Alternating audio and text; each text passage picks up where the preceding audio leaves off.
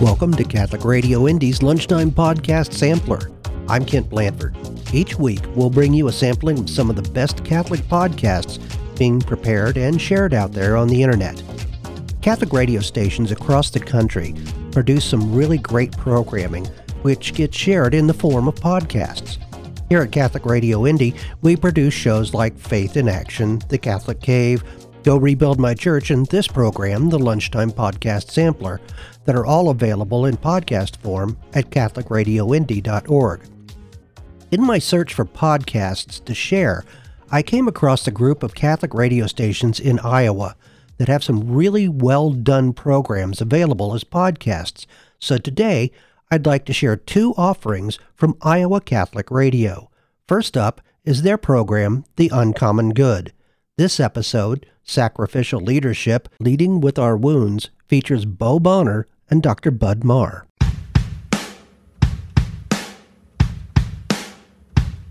Welcome, folks, to The Uncommon Good with Bo Bonner and Dr. Bud Marr. Every week, diving deep into the truth of Catholic social teaching and restoring all things in Christ. The Uncommon Good is on the air. I'm Bo Bonner. And I'm Dr. Bud Marr. We are coming to you from these United States of America, here in the middle of the country, Des Moines, Iowa, convergence of two rivers, everything you really need to survive, where we both work at Mercy College of Health Sciences. I am the Senior Advisor for Mission Initiatives and Director for the Center for Human Flourishing. Bud, what are you up to at Mercy College? I am the Associate Provost. We have all sorts of fun activities. If by fun we mean careers, pathways to careers that will change your life and also change communities' lives. MCHS.edu. We want to thank Mercy College for underwriting our show. Bud, a whole slew of exciting things happening. We have presidential candidates running around. Yeah. We have spring break that just got over. We have the Center for Human Flourishing has our good buddy and all-star Charles Camosi coming to Des Moines April 6th. It's at 6 o'clock at the Pastoral Center. But the bigger deal is if you go to mchs.edu/flourish, when the event happens, we will have that live.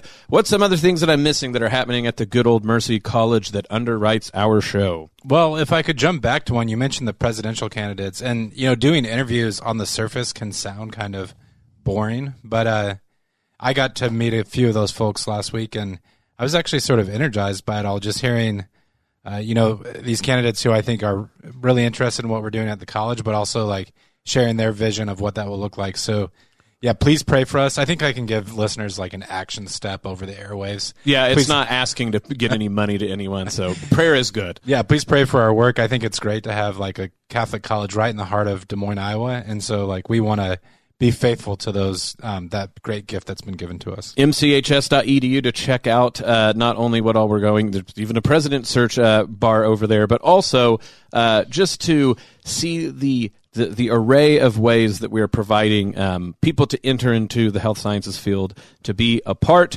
of our community. But like we said, mchs.edu/flourish for the Center of Human Flourishing. And April 6th, like we said, coming up here soon. But it is March, so therefore there is madness. Yeah, no doubt. We probably shouldn't mention how bad the Big Ten's doing. The Big Ten and the SEC both flamed out, but the Big Ten looked particularly bad because the committee put in 9 teams, and one of them advanced to the Sweet 16. So I was like, man, I'm not doing that bad in my job.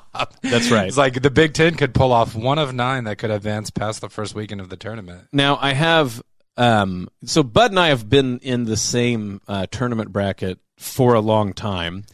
And is that going this year? I submitted one. Yeah, same here. Yeah, so you can go and look. What I think is happening at the moment, Bud, is there's people who are in the lead because they have the most choices, but they have the least points possible. Oh. So it's very interesting to see, will there be a dark horse? Maybe, for instance, some kid from Oklahoma that chose Texas Tech. Or will some of your longtime friends who are currently in the lead hang on for dear life in order to take the prize? Well, my picks have always been very influenced by my fandom, my affections. Right. And so, like, in that competition, I'm doing horrible because I think I picked Arkansas to go to the Final Four. That didn't pan out. But in the one, I'm in a neighborhood one. I lost Kentucky, and a lot of people lost them, and I still have Arizona and Gonzaga alive. So, well, they're in the finals in that one. there's there's always hoping. There's always everybody has their hopes dashed, but then we also always have the best of Cinderellas. We have to hand it to the Jesuits, right? Always figuring out how to get people into the Sweet 16 that no one thought about. If you just picked like Catholic sympathies this go around, it wouldn't have been too bad. Yeah, no. Like Villanova and St. Peter's, Creighton almost knocked off KU. So yeah, next year I might just go all Catholic. They should do just that's showing it up is that like we don't have enough faith. That's right. Well, folks, speaking of faith, you want to have faith in this series that we've been having. We're going to continue it further. Sacrificial leadership in the Catholic key. We got into Frenchies last time, Bud. We were talking about Rene Girard and these big ideas of the scapegoat. But hopefully we can pay it off a little bit. In the particular, probably got some, us folks get a little bit philosophical, but try to land the plane about how it is that on the ground, leaders who believe what the Catholic Church teaches, we think should have a bit different sort of leadership style, precisely in imitating Jesus Christ in his self-emptying. So this is The Uncommon Good. We'll continue that right after this break. Stick around. We'll be back right after this. The Uncommon Good, Bo Bonner, Dr. Bud Marr, joining you this Wednesday. Thank you for listening to the show. Bud, to continue on our merry way, talking about sacrificial leadership in the Catholic Church, how imitating Christ and his self-emptying nature should change how our leaders look. We have been marching down. We hope everybody's been had the chance to go listen to the former episodes, but we've been marching along, really considering this idea that what it means to imitate Jesus, not only sort of theologically, but in his life and what he's done, what we know of Scripture. And we've sort of brought in friends along the way, Talib, Girard, names that you don't have to know by heart, but have added theories that we hope make some of this more concrete. We promised last week in the show that this episode would be leading with our wounds. And so what do we mean by that? Because that can sound, I don't know, Bud, unsanitary perhaps, at least painful. But I think one more time we turn to a fact about the reality of Jesus and then try to consider what that has to say to us about leadership here on earth. So when Jesus Christ is resurrected, after he has willingly become the scapegoat, he's resurrected, and in that resurrection, of course, he shows his power over life and death. But he also demonstrates the sort of ineffectiveness of the violence and division that all those turned against him would do. He exposes the scapegoat mechanism that it indeed does not exhaust all of that sort of opprobrium and hate and evil, but that willingness to sort of suffer for others, to be set apart for others, like we said, that to be strong for the sake of the weak, as we said last show, allows for this to happen. But quite very interestingly, but he doesn't get resurrected and sort of just throw this all to the side. We very much see in the resurrection episodes that he's resurrected with the wounds of his crucifixion. And indeed, even at the end of time, in the Apocalypse or the Revelation of John, Christ still has his wounds. And you hear different saints talk about these as the 5 jewels of Christ's resurrected life, that he leads with his wounds even now in eternity. But I guess the idea is whatever else we're going to say about scapegoat being willing to take on the division of a place when you lead it, this idea that Christ leads even now in heaven with his wounds is both paradoxical but miraculous, and I hope that that's what we're able to unpack today. Yeah, this all kind of harkens back to some of what we discussed last week. So life on earth is characterized by strife and conflict. This happens in families. This happens in societies. It probably happens to some of you listening at your workplace. And the question is, when faced with that sort of reality, which inevitably comes our way, what do we do? And you mentioned leading with wounds, but we tend to think of woundedness as weakness. It's like you're not up to the task in some ways. Jesus Christ became a willing sacrifice. And then, as you mentioned, even in heaven, to this day where he's ruler of all, where he's king, he still bears those wounds in his body. What does that mean for us? Well, there are a lot of ways we could unpack this. I think immediately of the civil rights movement, and I'll draw this back to something that's like applicable to our lives today. But I bring this up because you may be saying, well, Bud doesn't understand like really how bad my workplace is, the kind of like challenges we're facing. Well, you know, I mean, a rough state of affairs is segregation in the middle part of the 20th century. And in that, in the face of that sort of injustice, it would be quite easy to loathe your enemies and to say, my goal is to attain victory over them and then to make them pay for what they've done. And I think there were some figures who sort of adopted that modality. What you see in someone like, you know, I'll mention prominent ones like Rosa Parks, Martin Luther King Jr., is they confronted the evildoers. They confronted those who were wronging them. They didn't resort to violence, and their goal was not simply to overcome and to punish, but they, like you said, Bo, willingly took on opprobrium or injustice. In both Rosa Parks' case and MLK's, they were imprisoned, unjustly, and it wasn't until America saw someone like Rosa Parks lining up for what's the profile picture you take in prison? A mugshot. A mugshot. Like that sort of thing woke us out of the slumber that we were in. Now, translating this to your daily life is going to be kind of difficult sometimes, but you're going to have times at work where you face, we'll call them injustices, you see shortcomings in integrity, or you're just like you're facing a challenge that seems insurmountable. How do we take that kind of leading with woundedness that Christ modeled in an exemplary manner, and then others throughout history have imitated, you know, especially the saints, of course? How do we live that sort of out in our workplace, in our family life, etc.? I think it's important to point out, because it sure can sound like when we say things like be a servant leader, be a sacrificial leader, lead with your wounds, or lead with woundedness, that it can sound like we're enabling. Yeah. That's one of the chief temptations is you're a doormat, you let people run over you, and then you enable them. But it's important, right, to ask, what is it that we're going to be able to do to call attention to how the way of division, the way of hatred, the way of injustice doesn't work? And to oppose injustice with injustice, to fight fire with fire in this case, truly is just to perpetuate it. We talked about that last time with this mimetic contagion, this idea that there is no end to strife and that strife is a perpetual motion machine if you let it. Now, it's also the case that if you don't speak up to it and you don't say anything to confront it, that too enables it, lets it occur. But in all of these examples, we never see someone who just let people run them over. Christ was like a lamb to the slaughter, but spoke truth to Pilate. And when was confronted by the Sanhedrin, admitted who he was. And in his resurrection, not only does he show the power of God, but by remaining with those wounds, calls out the injustices of all time in showing the suffering of his cross. When you talk about your examples, Bud, for instance, in the civil rights movement, again, this was not let the people who were the white people running segregation and treating black Americans unjustly keep on doing it.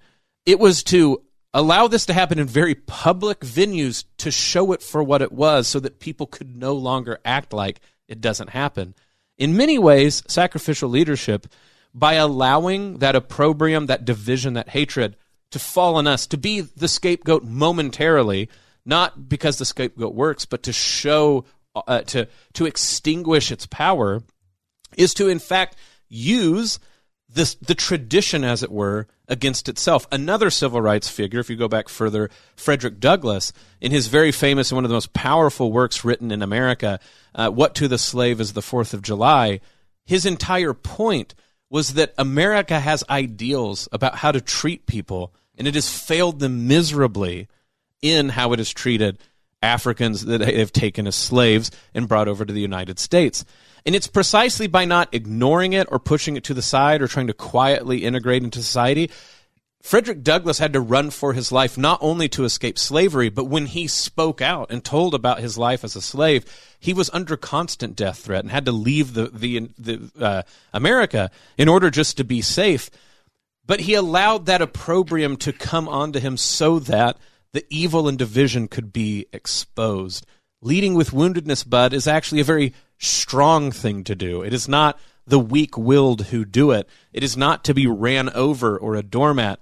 It is to quite firmly place oneself in the middle of the most contentious aspects and let those things and divisions fall on us so that their incapacity to succeed can be exposed. The unjust one will fail. That's what Psalm 1 talks about, right? Wickedness is its own failure, but it must be exposed as such. Otherwise, people will keep on with the myth that violence and hatred, division will be successful. Yeah, another angle at this is last week we talked about these different groups that and their relationship to Christ, like the Pharisees, the Sadducees, the Zealots, etc. And so you start to begin to think to like the various like responsibilities that God sends our way, and there's the temptation to be a doormat. And I think with the doormat approach, it can also be a kind of withdrawal, like either a sort of like lack of concern with what's in front of you, or, you know, some folks will say like, well, the problems are too big. I'm just going to go find something different, or we're going to abandon education altogether. The flip side of that is more like the zealot mindset, where I think for the zealot, like they see the injustices and they feel them strongly, but they sort of pin it on another person. And so right. That's the kind of like, I need to, so like thinking about our organizations, like if I just like, if I'm able to excise this one individual, like everything will be better. But a lot of these dynamics, they take on lives of their own. And in society, like the way that St. Paul talked about this is like as principalities and powers. But sometimes even like our families or our workplaces can become, they can become like overrun by dynamics that started out as like a personal vendetta and blew up into something greater. And so like what we're saying, Bo, is like if as Catholics we're committed to something like God has called us to heal people, we want to run hospitals, or God has called us to educate others, and so we're going to run schools. Those things will, they're going to face obstacles at different points in their history, and the question becomes, how can we confront those head on without imitating the same sort of like, we can call them demonic, like the negative dynamics that they're perpetuating, without abandoning the vocation to which we've been called. And sometimes, I mean, frankly, that does look like defeat in the present. So, you know, J.R. Tolkien, the author of The Lord of the Rings, he talked about the long defeat. And what's interesting is like God has designed the world in such a way that if you give wickedness long enough of a chance, it will defeat itself. Yeah, I won't get into how he like works this out in The Lord of the Rings, but like I think like at this point in American history, like sometimes we ask ourselves, can we continue to run hospitals? Can we continue to run schools? Because we're facing all these external pressures. Well, we don't have to worry about that. Like we can be creative in the moment because we know like where victory ultimately resides. And if, you know, someone happens to shut down our school or whatnot, like God will draw up something else from the ashes. But, yeah, I'm kind of jumping all over the place now. No, I think that's actually a good way to enter into the break, precisely this idea that this is in the Lord's hands. And that's exactly how Jesus overcame the grave. This is The Uncommon Good, and we'll be back right after this.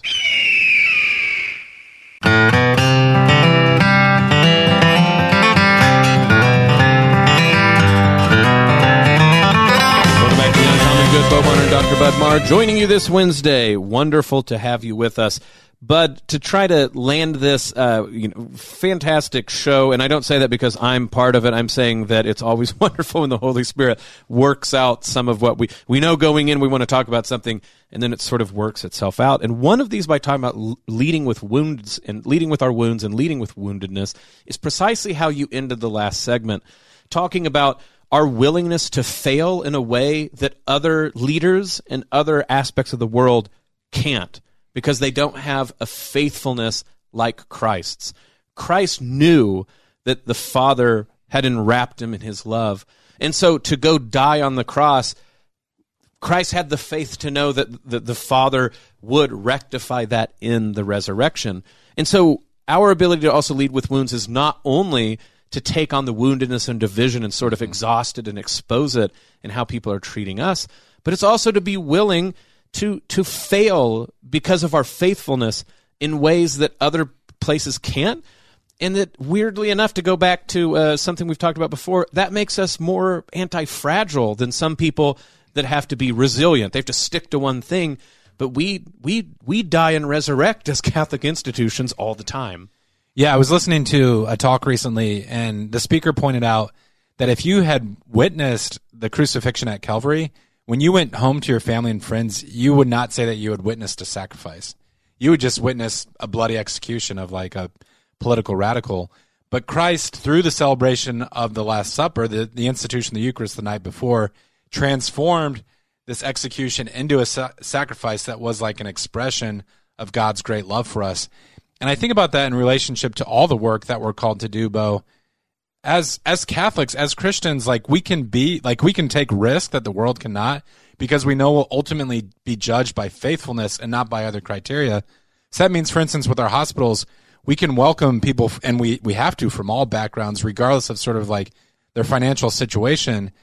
And paradoxically, like to the eyes of the world, that doesn't make sense. Like fiscally, it just seems like so misguided.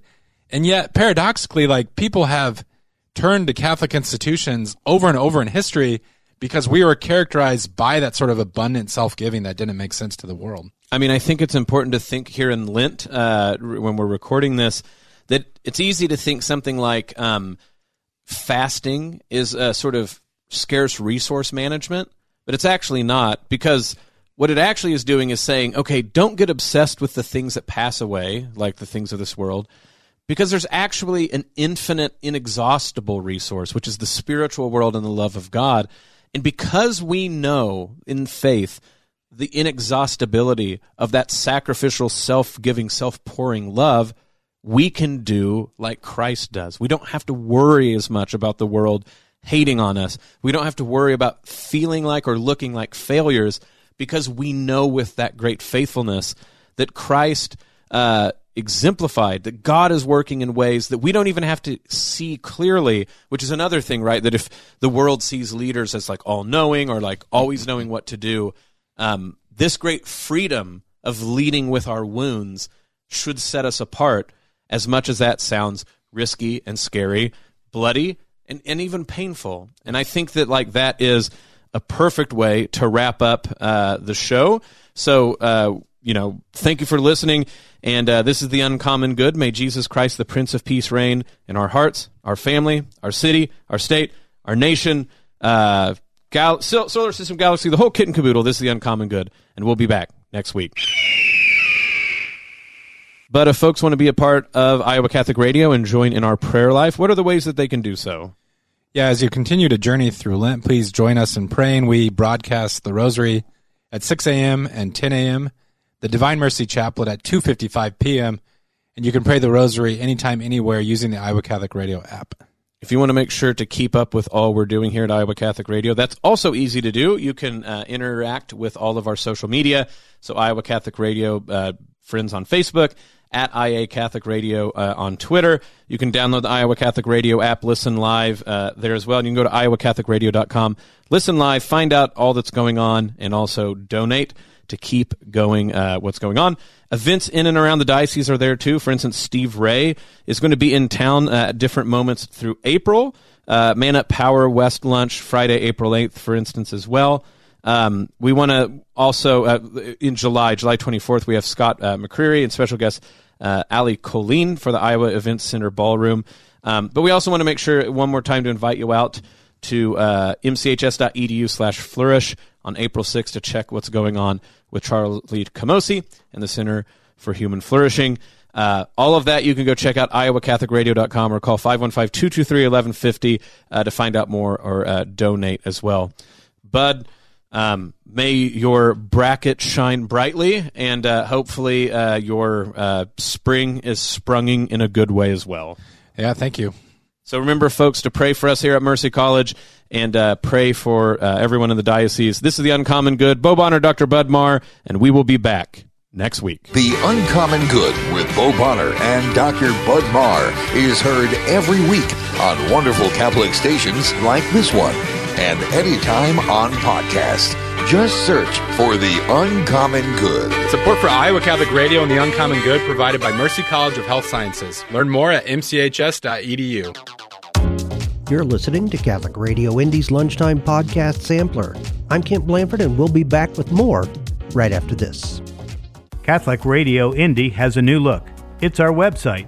Yes, we have a new website that makes everything about Catholic Radio Indy easier. It's clean, straightforward, and simple to use. You can listen to us live, see our schedule, and our map. You can even silence your phone and take it right into Mass to follow the daily readings. And don't forget, you can get all of our programming through the podcast tab. This makes everything so much easier. So just go to CatholicRadioIndy.org and check us out. Alexa, what's the weather forecast for today? Alexa, What time is the Colts game today? Alexa, remind me to pick up the dry cleaning tomorrow. Has Alexa become a part of your daily routine? Then make sure that routine includes Alexa, play Catholic Radio Indy. Catholic Radio Indy. Quick, easy access to Catholic programming 24/7. Just say, Alexa, play Catholic Radio Indy. Catholic Radio Indy. Welcome back. Our next offering on the Lunchtime Podcast Sampler is another program from Iowa Catholic Radio. This show is roughly their local equivalent of Catholic Radio Indy's Faith in Action. This episode of Catholic Women Now looks at spiritual direction with Julie Nelson and Chris McGruder. Talking about the things that matter most to you. Catholic Women Now. Well, welcome to Catholic Women Now. Thank you for being with us today here at the Catholic Women Coffee Table. Whether you're listening via the radio, streaming online, or with the Iowa Catholic Radio app, we're delighted you're choosing to spend your time with us. Hi, Leslie. How are you? Good. I'm so happy to be here again. I know. I'm so excited about our show topic today. It's for everybody, and we're going to talk about spiritual direction. What is spiritual direction? How do you find a spiritual director? What's the experience like? What you should expect? It's a lot of things questions that come up, and I think more and more people are searching for spiritual directors from when I talk to my friends and I'm out in the community. So once they find out about spiritual direction, then it impels them to want to have a spiritual director. That's right. Yeah. So this is one of our unplugged shows, we call it, where we don't have a guest and we're doing it ourselves. So like I said, I'm excited, and I know, Leslie, you've got some great experiences of having spiritual direction over the years too as well. So it's very important to me. Well, let's start with prayer. And we're going to ask for the name of the Father, and the Son, and the Holy Spirit. Amen. We're going to ask for the Blessed Lady's intercession, because the Lord can refuse her nothing, so I'll ask her to protect and guide the show and all the listeners. As we say, Hail Mary, full of grace, the Lord is with thee. Blessed art thou among women, and blessed is the fruit of thy womb, Jesus. Holy Mary, Mother of God, pray for us sinners, now and at the hour of our death. Amen. In the name of the Father, Son, Holy Spirit. Amen. Boy, when you were praying that and saying that, Leslie, I just had this image of the Blessed Mother just smiling with her arms wide out, like she's got all her children, all of us in her fold. Right? She's got us covered. She does.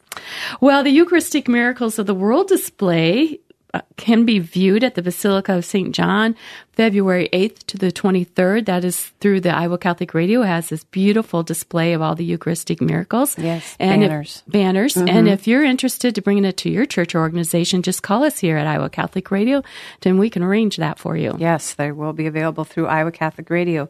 And the next Man Up, the one in January, got canceled because of our snowstorm. So I think they're the same speaker, but the next Man Up is Man Up West Power Lunch is Friday, February 11th at noon at St. Francis in West Des Moines, and the speaker is Matt Wilkham, our own executive director here at Iowa Catholic Radio. And Matt will be discussing developments at the radio station. There's lots of exciting things going on, including the new office, which we are where we are right now, and it's beautiful, the chapel, which is also beautiful, the display of Eucharistic miracles, and plans to improve the station's coverage in the diocese and throughout the state. And after that, there'll be discussion about ways that men can prepare for Lent, giving up something for Lent, like fasting, attending daily Mass, attending Eucharistic adoration, spiritual reading, etc. And lunch is always provided by Chick-fil-A in West Des Moines. And if you abstain from meat on Fridays, you're welcome to bring your own lunch. It's hard to believe you're talking about Lent. And, I know. You know, it's March 2nd, and February is a short month. So it'll go fast. It'll go fast. I got to start thinking about what Lent, you're going to do. What I'm going to do, yeah.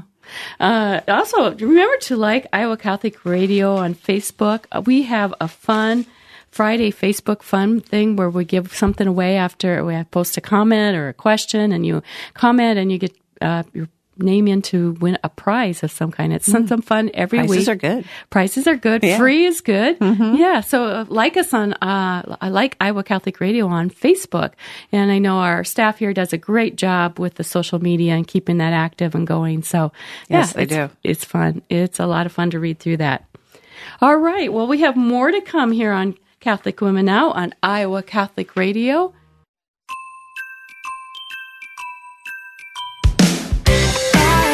Welcome back to Catholic Women Now here on Iowa Catholic Radio.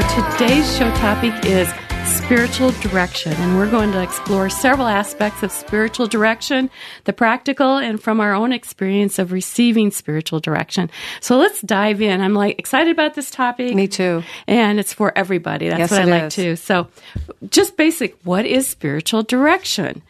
Well, spiritual direction is just working with a guide to help you pursue a life of holiness, to deepen your spiritual life, to help with your devotions, your prayer life. Maybe times you've been on a retreat and you've had spiritual direction on a retreat, and that's great and that's excellent. It's always great if you can continue with the long term of spiritual direction on a regular basis. Yeah, when we were talking about this earlier, Julie, I think we spoke about how spiritual direction is walking with your director on your path to holiness. Yes, the role of the spiritual director is to accompany. Yeah, to accompany. And to listen. Listen. Just like Jesus accompanies us, or accompanied the apostles, Mary accompanies us, the saints accompany us. Yes. Someone here on earth that you can talk to and see, but they're there for guidance and, and direction, and to help you with your struggles in your spiritual life, whether it's consolation or desolation, which I know we're going to talk about. Yeah, we are going to talk about that in a little bit. But I think another question that comes up a lot is, what is the difference between counseling and spiritual direction? Yeah. And that's a really good question. Because they're not the same. They're not the same at all. No. And a spiritual director should not get into counseling at all. No. It is two different dynamics going on. But, spiritual direction, as we just talked about, is about the spiritual life. It's your relationship with God and the movement of the Holy Spirit in your life. And in spiritual direction, it's not unusual for the director to start noting, you might notice too in your direction that there's emotional patterns or fears that are obstacles that come to our holiness. Yeah, and the personality is going to come out in spiritual direction, because you're affected in ways because of your personality and how you react to things. So yeah, and it can all go back to the way we were raised, experiences, circumstances, things that have happened to us all shape who we are and how we view the world and how we see the world. And sometimes we see it through some hurts and maybe some strong emotional burdens. So when that happens, then that's when counseling is recommended. And a spiritual director can often recommend the directee to consider counseling. And the counselor then helps them to work through and resolve the problems in life relationships, like past relationships. And they will help you to explore your emotions and how your thoughts interact with your feelings. So the best way it's explained to me was, a counselor, we're on this path, right? And sometimes there's these big boulders in the path. This is the path God has us on. Right. And we're searching the direction on that path. And a counselor comes in and removes the boulders so that God can come in and show. Things that are impeding your ability to move forward. Yes. So you can move past it. Oftentimes, if you're constantly going in reconciliation, you're constantly just confessing the same sin over and over again, chances are there's something there to go deeper. I'm not saying it's counseling, but there's something there to go deeper. There might be a boulder there to work out. That's not always the same case, because as Father Ricardo would say, what do you want, new sins? If you're saying the same things over and over again. But. Yeah. And then we have to remember the Holy Spirit is living and active in both of these things as well. And I've always preferred Catholic counselors, because it helps. Because they'll bring the spirituality into it.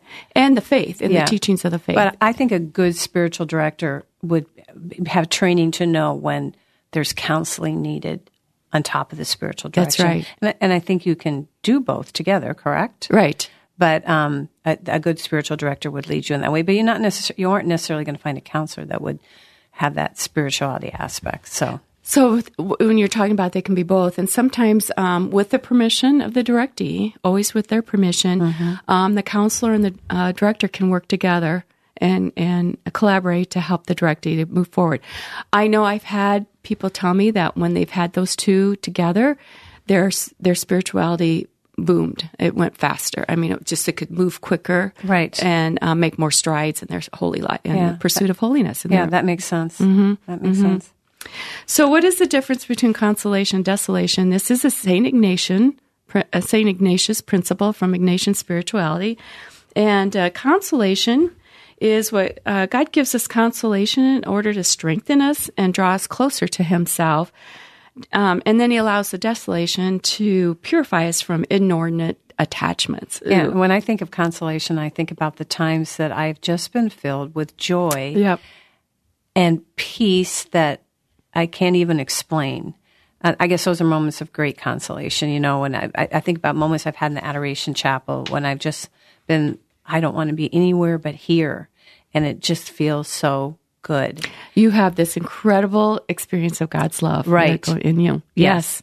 And you know, and then when things are going smoothly, we can say we're in consolation, but then there's desolation. Mm-hmm. And there's a connection between these two things, because St. Ignatius tells us that the when the soul is inflamed with this love and consolation, then it can use this time to fall back on when desolation hits. And when in the desolation where you're not sure where God is in your life, and you're like struggling with hearing his voice and knowing his, discerning that, you can call upon that consolation. It's kind of like fighting. It's kind of like in peacetime, you prepare for war, mm-hmm. you know? And, I really recommend people journaling those times during consolation, because you forget when you get in those difficult moments of life where God is asking you to, maybe desolation's a beautiful gift. He's actually ready. You're ready for God to come deeper into your heart and to help heal some more things. And, but to write those things down, because you forget when you're in desolation, and you read those, it's memory stones. And that's something also you can bring to your spiritual director, and they can help you sort through what the desolation, what the desolation was, you know, is it something that you're doing, or is it something that's being done to you that's bringing you to that point, and then help you be able to see how you've gotten to this place of desolation, and then you can start working your way out of it. That's right. And a lot of times the spiritual director will help you remember, encourage you from the consolation. Yes. Mine has done that. Yeah, to the desolation. Which, mine has done that. You know, because it's so funny. It's, you know, we know that in our heads, but we get into our heart, where God speaks to us in our heart, and all those things get pulled up, like emotions and, you know, relationships and things like that. And it's just so funny to, you know, it's just so simple, because your director will say something and it's like, poof, oh yeah, right. Right. And I think when you're aware of consolation and desolation, then too, you are more focused on when you're in those times that, oh yeah, this is really bad, but I know that there's a light at the end of the tunnel, because the Lord has brought me out of these times before. That's right. You know, or when you're in consolation, you're like, okay, life isn't perfect, and I just need to prepare myself, like you said, getting ready for war, for when those times come, which brings up the really good point when you're in a time of desolation. And I'm sure this is from the Ignatian spiritual exercises. A good director would say, don't change anything. Mm-hmm. You know, no rash decisions. Yeah, or don't change your prayer life. Keep doing those things, even if you don't feel like it. Yeah, and you know, when you don't feel like it, that is actually a great sacrifice that God loves. He delights in us coming to him in those moments when it's hard. Yeah, when you say your rosary every day, and you're like, oh, I'm not going to say it, and you do, but you don't feel it. Mm-hmm. You don't. It just becomes, you know, you're just saying the prayers and not even feeling it. The Lord understands that, and he's just happy that you're still pursuing that. Yes, he's got the biggest smile on his face. Just think of him smiling at you as you're like praying that rosary over. Or if you go to adoration, you're sitting there going, "Really, why am I here?" Yeah, you can't even. You're so distracted, but you're there in his presence. Well, okay, so let's go on real quick before we take a break here and talk real quick about what to expect when you're first starting with a spiritual director. I think that's a big question. Usually the first few meetings are just getting to know each other. You know, this is a trust-building thing. It's I usually tell people 4 to 5 months, and you need to give it some time. You need to give it mm-hmm. some time, evaluate it, and see how it goes. I mean, there'll be some small talk and lighthearted humor, just getting... You need to get to know each other. Yeah, because you know it's very vulnerable. You're bearing your soul to somebody, mm-hmm. and you want to be comfortable with them. And then when you find a spiritual director, it's really important that you make them worthwhile, their time worthwhile in yours too, and go regularly. And go regularly. Yeah, I go once a month. And keep your appointment. And I mean, things come up and stuff like that. And I know, I feel like I know when I need to. Yes. It's like, oh, my time is coming up. It's like, yes, I need to talk to my spiritual director again. And if you don't feel like you have anything, go, because you could be in consolation, and that's where God really works. That's happened to me so many times. That's where we're open to hearing Him more. And I've just said, I don't know what to talk about, and the Lord has led the discussion, which He's supposed to be doing anyway, and a good spiritual director will tell you that. Holy Spirit guiding. And we talk about things that just are sometimes aha moments for me. Mm-hmm. That I didn't even have in my mind before I went there. I know, isn't that beautiful? The Holy Spirit just does it. And that docile heart's important, because you know, God is working through your spiritual director, and take heart with some of those things that they may suggest to you. Another thing that comes up is compensation. You know, do I pay my spiritual director or not? For one thing, if it's a lay director, it's not rude to ask them about money if they get compensated. Yeah. But most priests and religious do not ask for it, because it's part of their ministry and vocation. But so a lot of lay directors will assess a fee. Sometimes it's sliding scales. It kind of depends on what they want. Always pray for your spiritual director. Always. They're praying for you, so you should always pray about that enough. That's a good reminder. You should always pray for your spiritual director as well. And one last thing before we go to a break is, what if it doesn't click? What if it doesn't click with your spiritual director? Be honest. And be authentic with your spiritual director. That spiritual director, a good spiritual director, will want what's best for you to grow in holiness. And if that's not them, then they will be open to honest and say, I understand. And go pursue somebody who God wants you to have. So we have more about spiritual directors. We're going to talk about how to find a spiritual director when we come back from this break. This is Catholic Women Now on Iowa Catholic Radio. Thought of the Day with Monsignor Frank Bagnano. Why do people with real, genuine faith seem to be people of peace? People who have peace. Because faith in God's unconditional love gives them hope. What is real hope? It's trust that He's right there, close, involved in our lives. One of the saints wrote, "Faith brings what seems hopeless within our reach," and then added, "The person of faith is not one who believes that God can do everything, but one who believes that God can obtain everything for me." If you believe in God's unconditional personal love for you, then you can believe that you can obtain everything from God. That's faith. Faith is the mother of hope, real hope. And from hope, peace is born in the human soul. And that is today's Thought of the Day.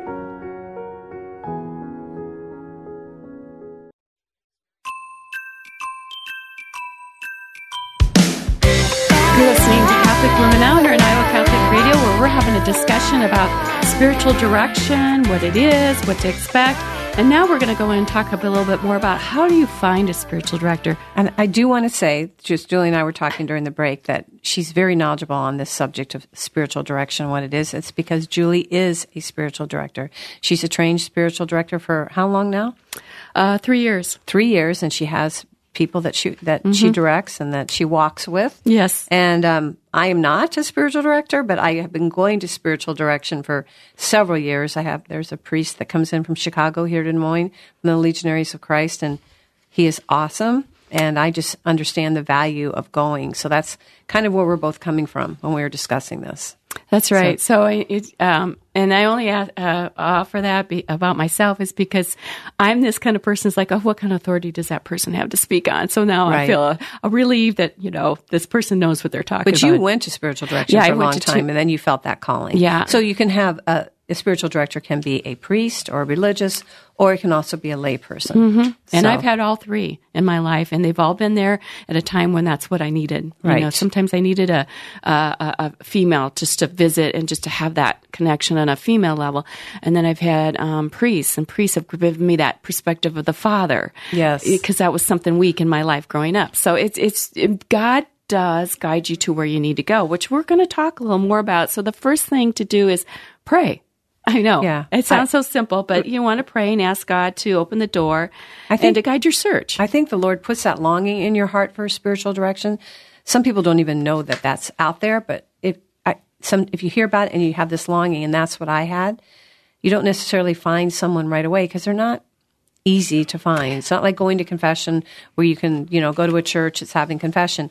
You really have to look for a spiritual director, but that longing can be the beginning of the process. So don't get frustrated when you don't find someone right away. That's just right. Keep taking it to the Lord. That's right. Mm-hmm. And, you know, you can ask around, you know, ask your Bible study leader, ask mm-hmm. your parish priest, for any recommendations. Maybe yes. you have a friend who has a director, you can ask her. Yes. Right. And also, you can go to the Diocese of Des Moines website. They do have a page there of list of spiritual directors under Faith and Ministries through the office of John Gaffney. Okay. Yeah. So yeah. There's some, and there's the Emmaus House here in town too. Yes. So the other next thing you want to be looking for is you want to make sure, beware of faulty spirituality. And one of the documents we read in our class is on the Vatican website called Jesus Christ, the Bearer of the Water of Life, a Christian Reflection on the New Age. So, I mean, New Age kind of seeps into everything right now, mm-hmm. and a lot of things in our Catholic Church, and it's very insidious sometimes. And the Catholic Church has all the wisdom a soul could need right there in the Catechism and the teachings. And spiritual directors can turn to teachings and practices from other religions, and even discard some Catholic wisdom in the process, and that can be dangerous. So, you want to be really, you know, ask questions, and if you have some kind of concerns, then you feel free to seek a different director yes. if you'd like. I know in our class, one of the things that we got into is Enneagrams. That's a big thing right now too, and it's what are those? Well, that's another show. Okay, but yeah, look it up. But it is a very dangerous thing, and it's very insidious. And you know, this it seeps into the Catholic Church. So I think yeah, you know, it does. You pray, you know, before you meet with that person, you know, for just guidance and wisdom from the Lord, and is this the right person for me? That's right. You know, are they going to give me the guidance that you want me to have, Lord? Another thing, and this is an interesting question too, that you'll want to ask your spiritual director what kind of prayer life they have. Are they, you know, what are their devotions like looking like and stuff? And also ask them if they have a relationship with Mary. Oh, never thought of that. Yeah, I know. I just assume that with a priest, but I can tell because he talks about Mary a lot. So. Right. But I mean, if you're somebody you don't know that, you may be pulled off a website or you're just someone you know. And why is that important? Because, you know, if they're going to take that not seriously, then you wonder if they're going to really hold how much of the Catholic faith they'll hold in esteem if they dismiss Mary or just don't think she's important. Because yeah, that Mary makes sense. Because like you said in our beautiful prayer, she takes our prayers and perfectly presents them. And he can refuse her nothing. And he can refuse them. So yeah. That's an important thing too, which I don't think people think about at all. Right. So yeah, to look at that. And then ask them where their training is as well. And you look up the program they went to and look at that as well. And one other thing I want to say is, what if you feel like you're being called to be a spiritual director? Pray about that. Hopefully, you are seeking regular spiritual direction yourself now. If not, I think you would have to be participating. In that. I mean, I have a regular spiritual director, and also another thing is we have a supervisory group that meets once a month, and we support each other. Like you know. Resources. I get a lot of great resources from these women. They're from all over the country. There's nobody here in Iowa that I meet with, which is another nice thing. It's one of those boundary issues for me. Yes. Speaking of boundary issues, I have a confidentiality agreement we sign that we're both held accountable to. I do not divulge who I'm seeing. So would that it kind of be the same as confession that you're not going to?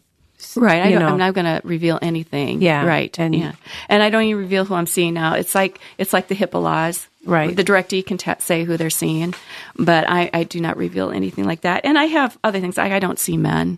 I don't direct men. Mm-hmm. And I'm careful about close friends, that type of thing too as well. Yeah. I discern that very carefully. So yeah, that makes sense.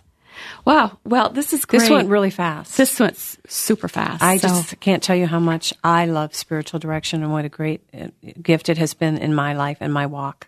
I would agree. Mm-hmm. I mean, it's been years I've gone to a spiritual director. And I will say this. I want to say one more thing, and then we need to close this out. But the times in my life where I wasn't walking with a spiritual director, my decisions were faultier than the time when I did have a spiritual director.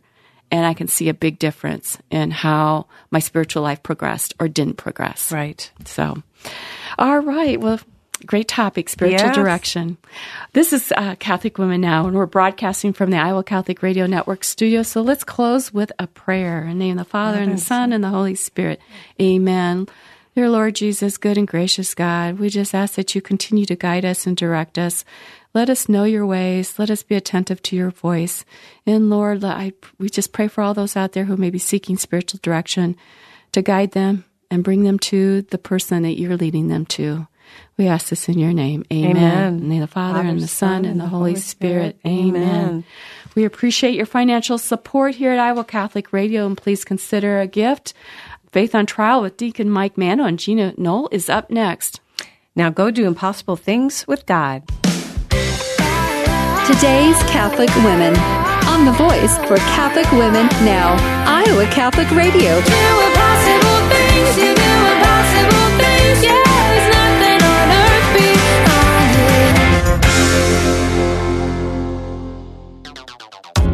And we just have a little bit of time left, so let's go to Joan Watson in 3-Minute Theology, answering the question, why Latin?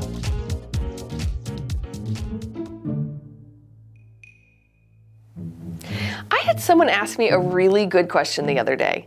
Why is Latin the language of the church if it's the language of the people who persecuted the early Christians? That's a great question. And notice that I said Latin is the language of the church, not that it was. It still is today the official language of the Catholic Church. Some of the most important documents issued by the Pope and the Holy See are officially written in Latin.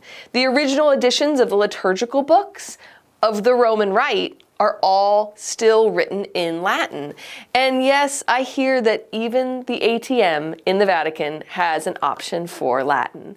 So why? Let's look at this. Well, Latin has been the language of the Church for 16 centuries. Prior to this, the language most used was Greek. Early Christian worship was in Greek, and Aramaic, and Syriac, and Coptic, and Armenian. But by the 3rd and 4th centuries, the language of the Roman Empire was Latin. St. Jerome translated the Bible, which we now call the Vulgate, in the late 4th century. And so by 394, the official language of the Church was Latin. It was the language of the people. For almost 1,600 years now, the Church has worshipped in Latin, taught in Latin, and made official pronouncements in Latin. In fact, she still does. Why? Well, in 1962, Pope St. John XXIII wrote an apostolic constitution on the study of Latin, and in that he gave a few reasons why Latin is the language of the Church. First, it's universal. So just like the Catholic Church, it doesn't belong only to a certain time or only to a certain place. It's an international language, unattached to a particular country. And it's dead. I know that sounds kind of funny, but since the language is no longer living, Latin is no longer changeable. Think about it. Words in the English language can be pretty fluid. The meaning can change because we're using it and we're adapting it to our culture.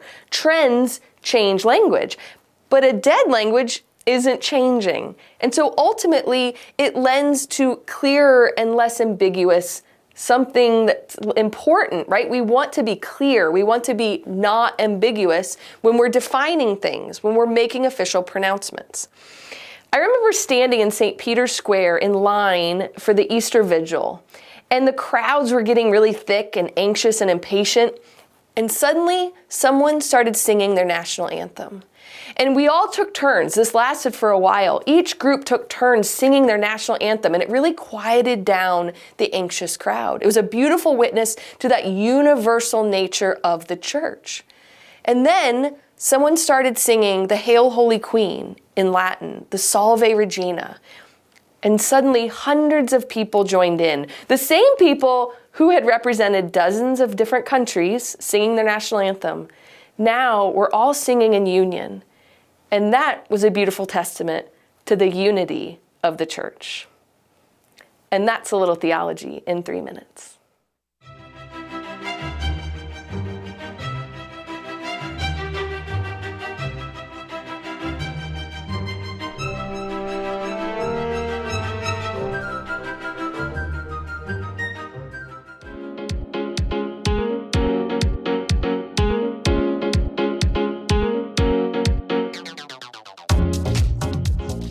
That's all the time we have for this week's Lunchtime Podcast Sampler. This episode, along with links to more of the podcasts we've shared, is available at CatholicRadioIndy.org. I'm Kent Blanford, and until next time, may God bless.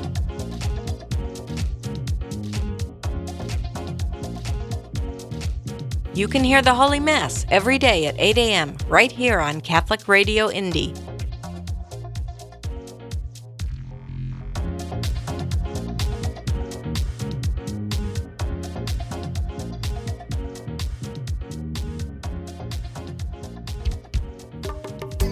Did you miss something in this show or just want to hear it again? Podcasts of this and all our other great local programs are available 24/7 at CatholicRadioIndy.org.